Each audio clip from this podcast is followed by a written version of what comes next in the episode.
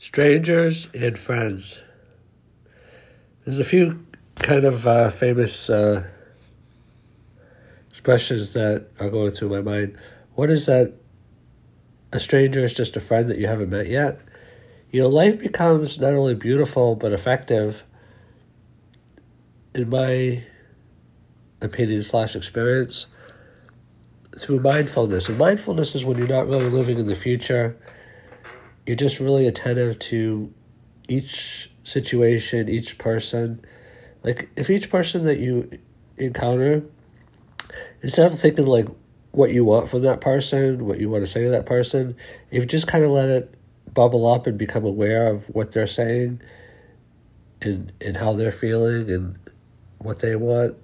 You know, I guess it's moving from transactional to relationship based. I mean, relationships could be you know, for a lifetime or they could be for 15 minutes. You know, based upon like you could walk into a store and you could just have a brief interaction with the clerk or whatever. Like they say they say something, you say something, and it it kind of like touches a little bit. It doesn't have to be like you know down to the center of the heart, but when we view the world as full of strangers, then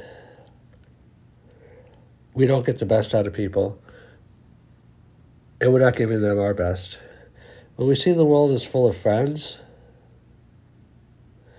like everybody's co creating, that's what I mean by friendship, basically. I mean, I guess that's at least one aspect of it that if you're brought into contact with someone, and again, it could be for a lifetime or it could be for half an hour or a week or a month or a year, there's some kind of co-creating going on there. We live in the same sphere, physical sphere.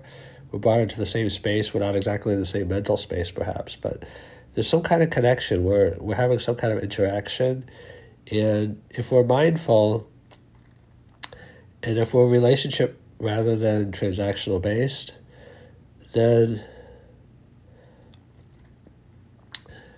a stranger truly becomes a friend that you just haven't met yet.